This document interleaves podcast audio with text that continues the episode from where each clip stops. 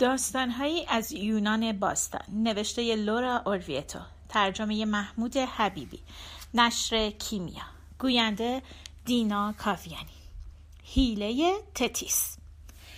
اولیس و پالامد به محض اون که با هم متحد شدن به طرف اولیس در سواحل بوسی حرکت کردن. اولیس یه بندر کوچیک تو یونان قدیمه. از همینجا بود که ناوگان یونانی ها آزم جنگ تروا شد. اونا وقتی به مقصد رسیدن متوجه شدن که فرمانده های یونانی قبلا همه جنگجوها و کشتی ها رو آماده کردند. اونا با شادی به اولیس احترام گذاشتن. یکی از اون پادشاه ها آشیل پسر پله پادشاه فتیا شریفترین و شجاعترین قهرمان ها اونجا نبود. همه از اینکه اون پاسخی به جنگ نداده بود تعجب کردن. برای اینکه معمولا آشیل اولین کسی بود که میآمد از ضعیفا دفاع می‌کرد یا با شمشیر و نیزه علیه دشمنا میجنگید. یونانیا همه تعجب کرده بودن که اون کجاست چرا برای جنگ نیومده. اولیس پادشاه ایتاکا گفت من میرم آشیل رو پیدا می‌کنم. البته پیدا کردن آشیل قهرمان کار ساده ای نبود. آشیل خبر نداشت که یونانی ها علیه اهالی تروبا اعلان جنگ دادن مادرش الهه دریا تتیس لباس زنانه تنش کرده بود و اونو فرستاده بود پیش لیکومد پادشاه جزیره کوچیک سایروس زندگی کنه. آشیل به محض اینکه به اون جزیره رسیده بود رفته بود پیش دخترای زیبای پادشاه. حتی با یکی از اونا ازدواج هم کرده بود. اسم اون شاهزاده خانم دیدامیا بود و غیر از اون و پدرش هیچ کس دیگه تو اون جزیره نمی‌دونست که آشیل مرده زن نیست. این هیله از اونجا به ذهن تتیس رسید که می‌خواست از ملحق شدن پسرش به بقیه جنگجوها جلوگیری کنه. پیش بینی شده بود که اگر آشیل در جنگ تروواج شرکت کنه جونش رو از دست میده. به همین خاطر مادرش تتیس اون رو به جزیره دور دست سایروس در دریای اژ فرستاد. به این ترتیب آشیل قهرمان دور از همه سر و صداها تو جزیره بین دخترای پادشاه به خوبی زندگی می‌کرد. آشیل خیلی زیبا بود. موهای صاف و بلندی داشت. برای همین هیچ کس فکرشو نمی‌کرد که ممکنه اون یه زن نباشه. مرد باشه. ولی خب آشیل با همین قیافه زیبا شجاعترین و قویترین مرد روزگار خودش بود. مدتی آشیل مثل یک زن اونجا زندگی کرد. ولی خب انگار چیزی که تو سرنوشت دادن باشه عوض شدنی نیست. اولیس آخر سر مخفیگاه آشیل رو پیدا کرد.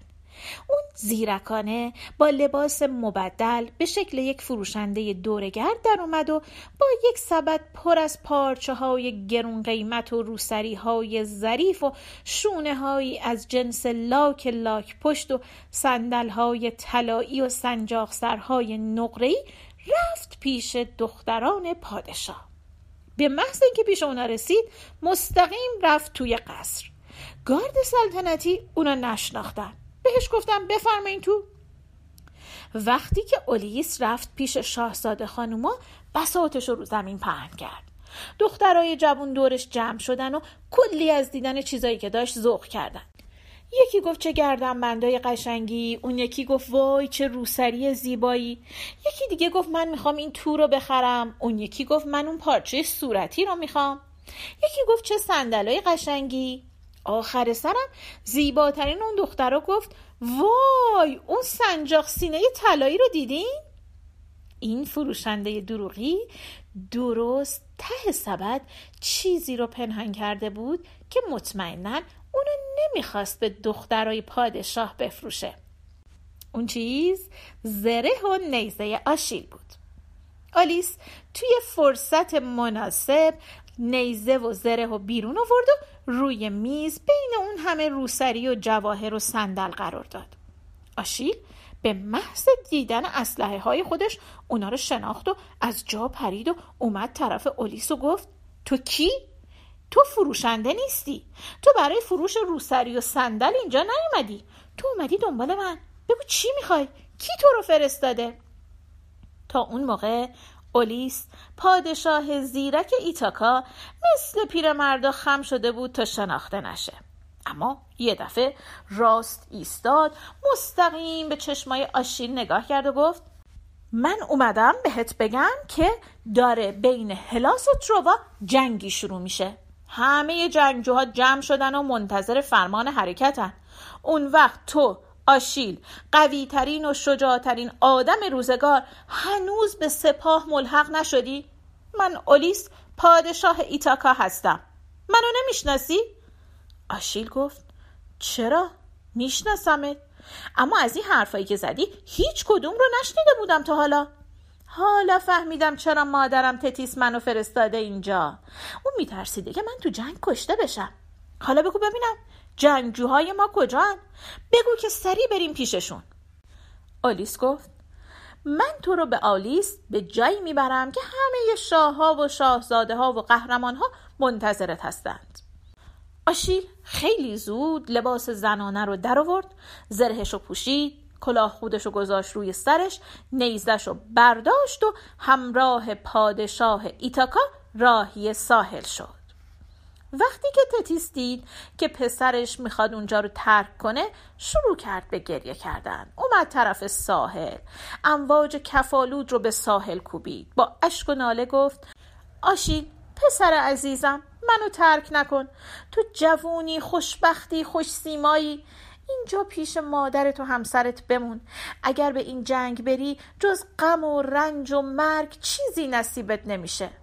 اما اینجا می‌تونی با عشق و شادی به زندگی ادامه بدی. آشیل مادرش رو بوسید و گفت تتیس مادر عزیزم مانع رفتن من نشو. واقعا از پسرت می‌خوای که مثل یک آدم ترسو توی خونه بمونه؟ در اون صورت شرمندگیش برای همه عمر با ما خواهد بود. من از مرگ نمیترسم. حتی از اینکه تو جوونی بمیرم هم نمیترسم. من پیمان بستم و می‌خوام به عهد خودم وفا کنم. اگه اینجا بمونم ممکنه زندگی طولانی تری داشته باشم. اما این زندگی بیفایده است. زندگی من در دشت های تروا کوتاه اما با شکوه خواهد بود. دیدامیا همراه همسرش آشیل تا ساحل رفت. حرفی نزد. اون رو بوسید ولی بهش نگفت که نره.